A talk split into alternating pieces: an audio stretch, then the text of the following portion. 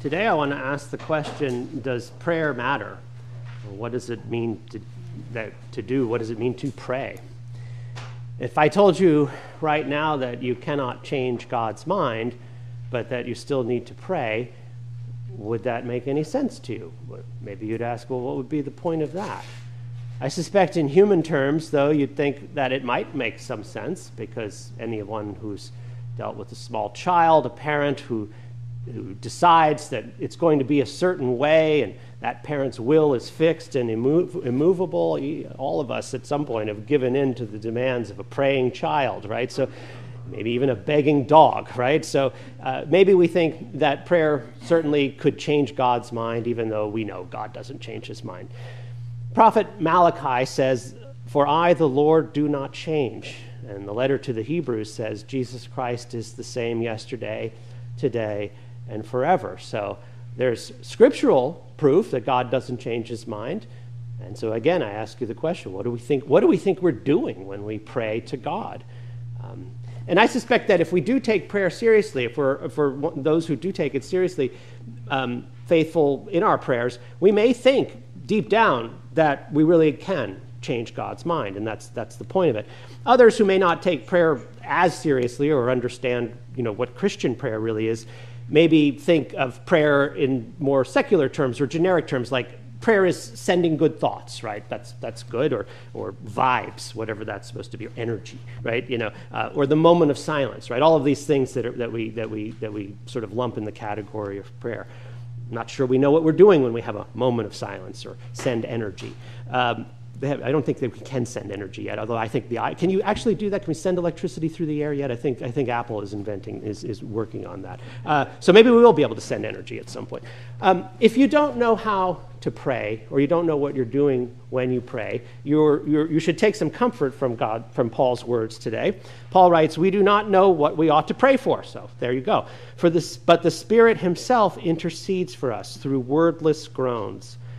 And he who searches our hearts knows the mind of the Spirit because the Spirit intercedes for God's people in accordance with the will of God. So, Paul's talking about something here in this verse and in the letter, the lesson that we read today, about something that's often misunderstood uh, by those who, who have a, maybe a topical understanding of the Christian faith, particularly the, the Reformed understanding of the Christian faith.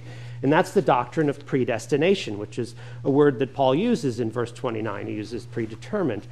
Uh, so if there's a caricature of, of Paul's teaching here, which carries over into the Reformed uh, faith, if there's a caricature of what, the, caricature of what that faith is, it, it would go something like this. If God has chosen you, if He's pre- predestined you to go to heaven, if you're one of the saved, if you're one of the elect, uh, uh, like Israel, right? I mean, Israel was one of the chosen people. Uh, they were chosen. Why? The Canaanites were not chosen. The Hittites were not chosen. The Egyptians were not chosen. Not even the Greeks were chosen, but the, the Israelites were the chosen people. So if God has made up his mind to save you, then you can live this wicked life, right? You, it's, a, it's a get out of jail free card. You can do whatever you want, and God will have your back. And that's, in fact, how the Israelites behaved throughout a lot of their history. They fell back constantly on this idea that they were God's chosen people, that they had the law, that they had the sacrifices, that they had Moses, so they could worship worship all manner of false gods, and they still knew that God was theirs and that they were God's. The other flip side of that caricature is that if God has not chosen you, then no matter how nice or good a person you are, I mean, you may give $100 to every beggar on the street, if God hasn't chosen you, you're not getting to heaven. And so that's the caricature of this teaching. That's a caricature of the Reformed faith that, that God is just capricious, right? He chooses some people and they behave wickedly and they get to go to heaven, but all the, but the good people, God, if He's damned them, they're, they're, they're lost. That's a, that, that doesn't do justice to what Paul is saying, and it doesn't do justice to this beautiful passage that we read today, which is, on which the doctrine of predestination is, is based. Consider, consider these words of, of comfort from verse 28. Paul writes, And we know that in all things God works for the good of those who love him who have been called according to his purpose. So, how are we going to get comfort out of this passage? Out of this passage, let's let's let's go a little deeper into it. The one one reason I think that the doctrine of predestination is hated is because it shares something in common with with another hated doctrine, which is the doctrine of original sin. Original sin doesn't seem fair. I get letters from people often about, about the doctrine of original sin. I get feedback from you in my preaching. You talk too much about sin. It's not fair, right? Why should every generation since Adam inherit the guilt of the sin, for the sin of the first man? Why? Why? We didn't do it. We weren't there. And even the prophet Ezekiel spends some time in, in, in, in his, uh, in, in chapter 18 pondering the same thing. Should, shouldn't the person who actually commits the crime or the sin pay for it? Why, why should we be paying for a, a sin that we didn't commit? So, original sin, people don't like it for that reason. And people also don't like the doctrine of predestination because it seems to determine our fate based on a capricious choice of God in which we had no input and seems to rob us of our, of our free will. So, those are the, the reasons I think that people reject this doctrine. And and I'll give you even more material, right? I mean, in, in, in, Romans chapter 9, in the next chapter in this letter, Paul tells us that God, in fact, has chosen some people for the sole purpose of destroying them, right? The sole purpose of, of pouring out his wrath on them. And the, the biblical example of this uh, is the Egyptian Pharaoh at the time. Uh, Paul uh, of the Exodus, Paul writes, For scripture says to Pharaoh, I raised you up for this very purpose, that I might display my power in you and that my name might be proclaimed in all the earth. Now, what does that mean? I rose up a cruel tyrant so that would oppress my people, so that when I liberated my people, they would see that I am a God of justice and that I execute justice. So that's why that's what that's what the whole point and purpose of, of, of Pharaoh was, according to according to Paul here. The verse before Paul writes, "It does not therefore depend on human desire or effort, but on God's mercy. And then the verse immediately after, Paul writes, Therefore, God has mercy on whom he wants to have mercy, and he hardens whom he wants to harden. So, what is Paul saying? It's pretty clear that Paul is saying that, you know, praying for Pharaoh's soul won't make any difference. God has already made up his mind to drown Pharaoh in the Red Sea. So, Paul reminds us again in, in the lesson today that we do not know what we ought to pray for and that at all things God works for the good of those who love him. So, what are we doing when we pray? What are we doing when we pray for a sick child? I mean, we have a book here of several years' worth of, of prayers, right? Of prayer requests, people's names that we've put in here. What have we been doing? What are we doing when we pray for that spouse or that friend? What are we, what are we doing when we pray for someone to come to a saving knowledge of Jesus Christ? Because if God has already made up his mind, what good does prayer do? So maybe it's better to ask what is happening when, as Paul puts it in verse 26, the Spirit himself intercedes for us through wordless groans. That's a beautiful passage, too. The Spirit himself intercedes for us through wordless groans. One of the things it tells me is that, that we have some help when we're praying, right? Some, some divine help right then and there. But let's, let's start with what's not happening. What's not happening when, when the Spirit is interceding for us is we're not, we're not sending good vibes. We're not sending energy. Prayer's not Reiki, right? The second thing is that we're not doing anything creative or new. We're not seeking novelties or a sign from God. Um, Jesus puts that pretty bluntly when he says, that only a wicked and adulterous generation asks for a sign. And so finally, we're also not talking, we're not asking God to do anything he hasn't already determined to do, which is the reason we're not asking for new things. We're not asking for something that's contrary to God's will. What we are doing when we pray is we're asking God to take our lives and to give them in time and in space, which is to say, in the reality that we inhabit, the world that we know, which is also to say, history. We're asking for God to take our lives and give them significance, to give them meaning, to give them purpose. We're asking God to give them the significance and meaning and purpose that He's predetermined, that He's predestined them to have. And so, what prayer actually is, is it's part of the, it's the working out of what God long ago determined would occur. By prayer, God works all things for the good of those who love him. Now, since our lives are comprised of many moments, Paul says we are to pray without ceasing. so as to make all of our moments significant and purposeful. And in that word, in other words, all things, right? So this is one of the reasons why sin and prayer are incompatible. Because sin, which is contrary to the will of God, robs the moments of our lives of the significance and purpose that God means for them to have. It's the opposite. Sin is the opposite of God's will. And so, if we live a lifetime of many moments that are sinful, what will we have at the end? We will have a lifetime of fruitless despair and meaningless existence. We will have an insignificant life because we have robbed every single moment of it of its significance. But if we live a life of prayer, then our, the moments of our lives, the days of our lives, will add up to a, a lifetime of glory. And, and this is why the church can never preside at or pray over or bless occasions of sin, because to do so is a lie. And it is to say something is significant when it has no significance at all. Simply put, prayer is the Spirit bringing purpose to our lives in accordance with the will of God.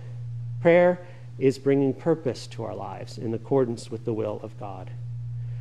Now, prayer also informs not just our individual moments and our individual days, but it informs the Christian understanding of history. Without the church's ceaseless prayer in time and space, across time and space, uh, history quickly goes off the rails. Remember that. Remember that the next time you're tempted to skip church, right? Because what you're doing here is adding meaning and significance, bringing meaning and significance to this to this moment, to all of history. You know, this congregation is assembled here this morning not by your own voluntary free will, right? I mean, you may think you got up today and said, It's a nice day, I'm going to go to church. God determined this day before all of us were born, before all of us existed, before eternity. In all eternity, God ex- determined this moment. He determined each one of you to be here. And to hear this message, He determined me to be here. One of the, one of the one of the most humbling things about being a priest, I think, is the communion service when I, when I distribute communion, which is such a simple gesture. You know, the body of our Lord Jesus Christ, which was given for thee, preserve thy body and soul unto everlasting life. And I say that uh, over and over again, and as I put it into your hands. And what is that? It's a prayer, and the significance of it has been determined, determined from all eternity, before all time. And I've done that thousands of times in my ministry so far, and God willing, many thousands more, each one of them with eternal significance. So when you're not there, you're missing that significance. You're missing the meaning and the purpose, right? So this, this moment, this worship service right now, is full of meaning and purpose. I think perhaps that one of the reasons we've reached such a peculiar moment in history is that the church has forgotten that forgotten how to worship. We've spent the last 50 years indulging in novelties and all kinds of new things, right? Change the prayer book, change this, change that. We don't add significance to this moment. We don't pour meaning into it. God has already determined what it means. So I think it's time to return to the old paths, which, frankly, St. Peter's has never really wandered too far from. So. When we gather on a Sunday morning, we're saying that at least one day of the week should have its full significance that God intended it to have. And I, I, I, say that because too often now I think the purpose of people's lives is determined maybe by other things, sports or, or sleeping in or reading the paper or going to brunch or whatever. But, but really, I mean, why would we not give this day its full significance? Why would we not say one day in seven is de- devoted to rest, right? I mean, Jesus says the prince of the world is, is not God, it's the devil. And I can believe that when, when he wants us to work seven days a week, 365 days a year. Is that going to give meaning and purpose and significance to our lives? I don't think so. So, you know as well as I do that just because our moments and our days have significance and purpose, that, that, that doesn't mean that they're not going to be trying and painful sometimes, right?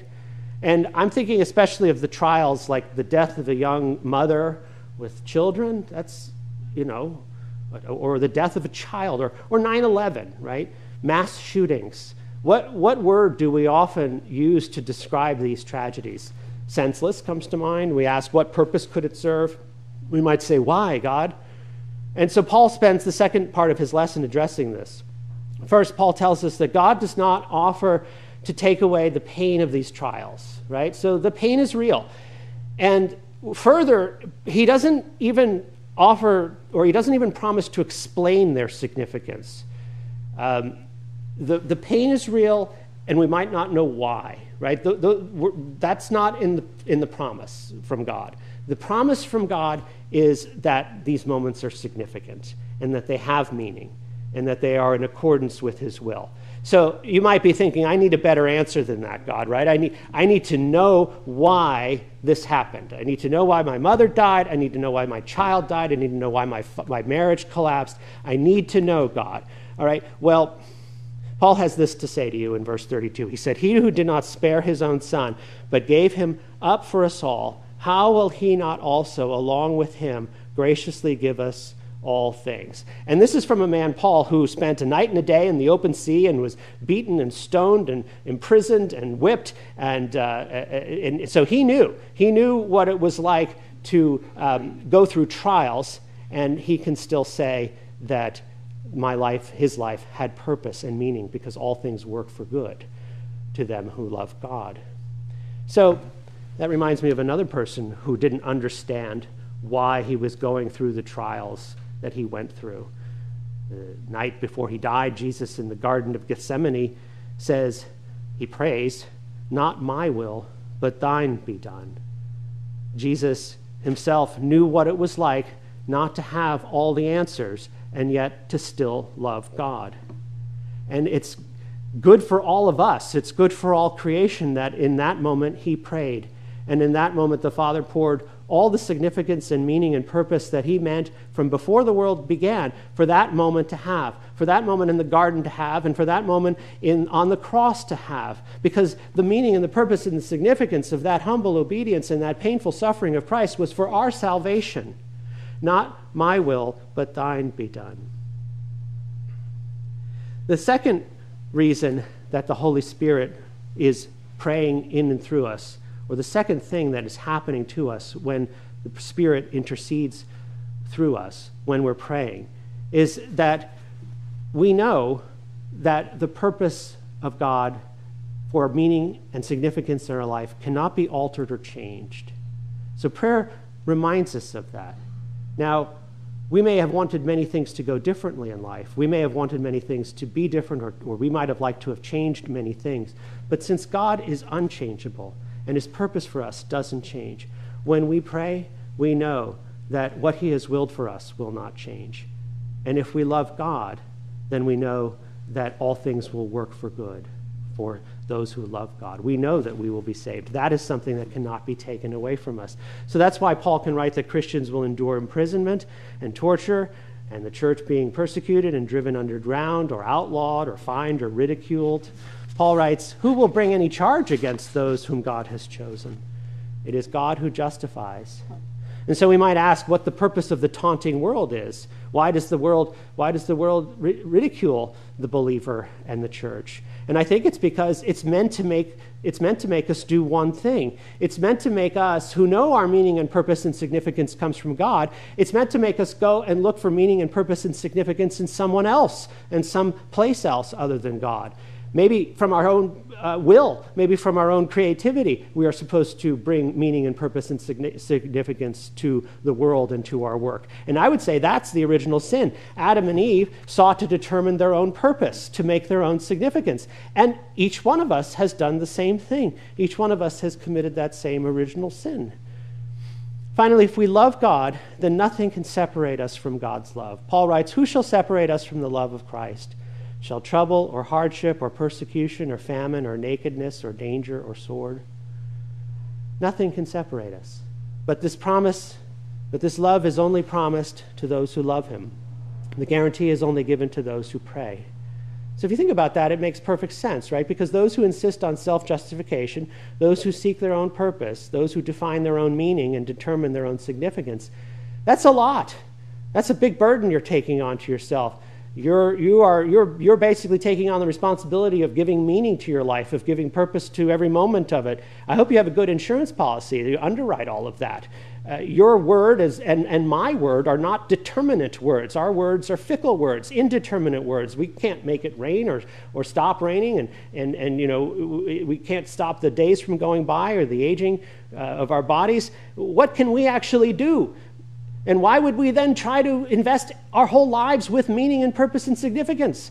Let us take it from the one who gives it to us. Let us, let us, let us embrace God and, and, and love Him and pray for His meaning and purpose and significance to be poured into our lives. Those, that's where the sighs come from. That's where the sighs that are too deep for words come from. God has taken those sighs of the Spirit and determined, predetermined what they mean. So I welcome the Holy Spirit to intercede for me with those sighs.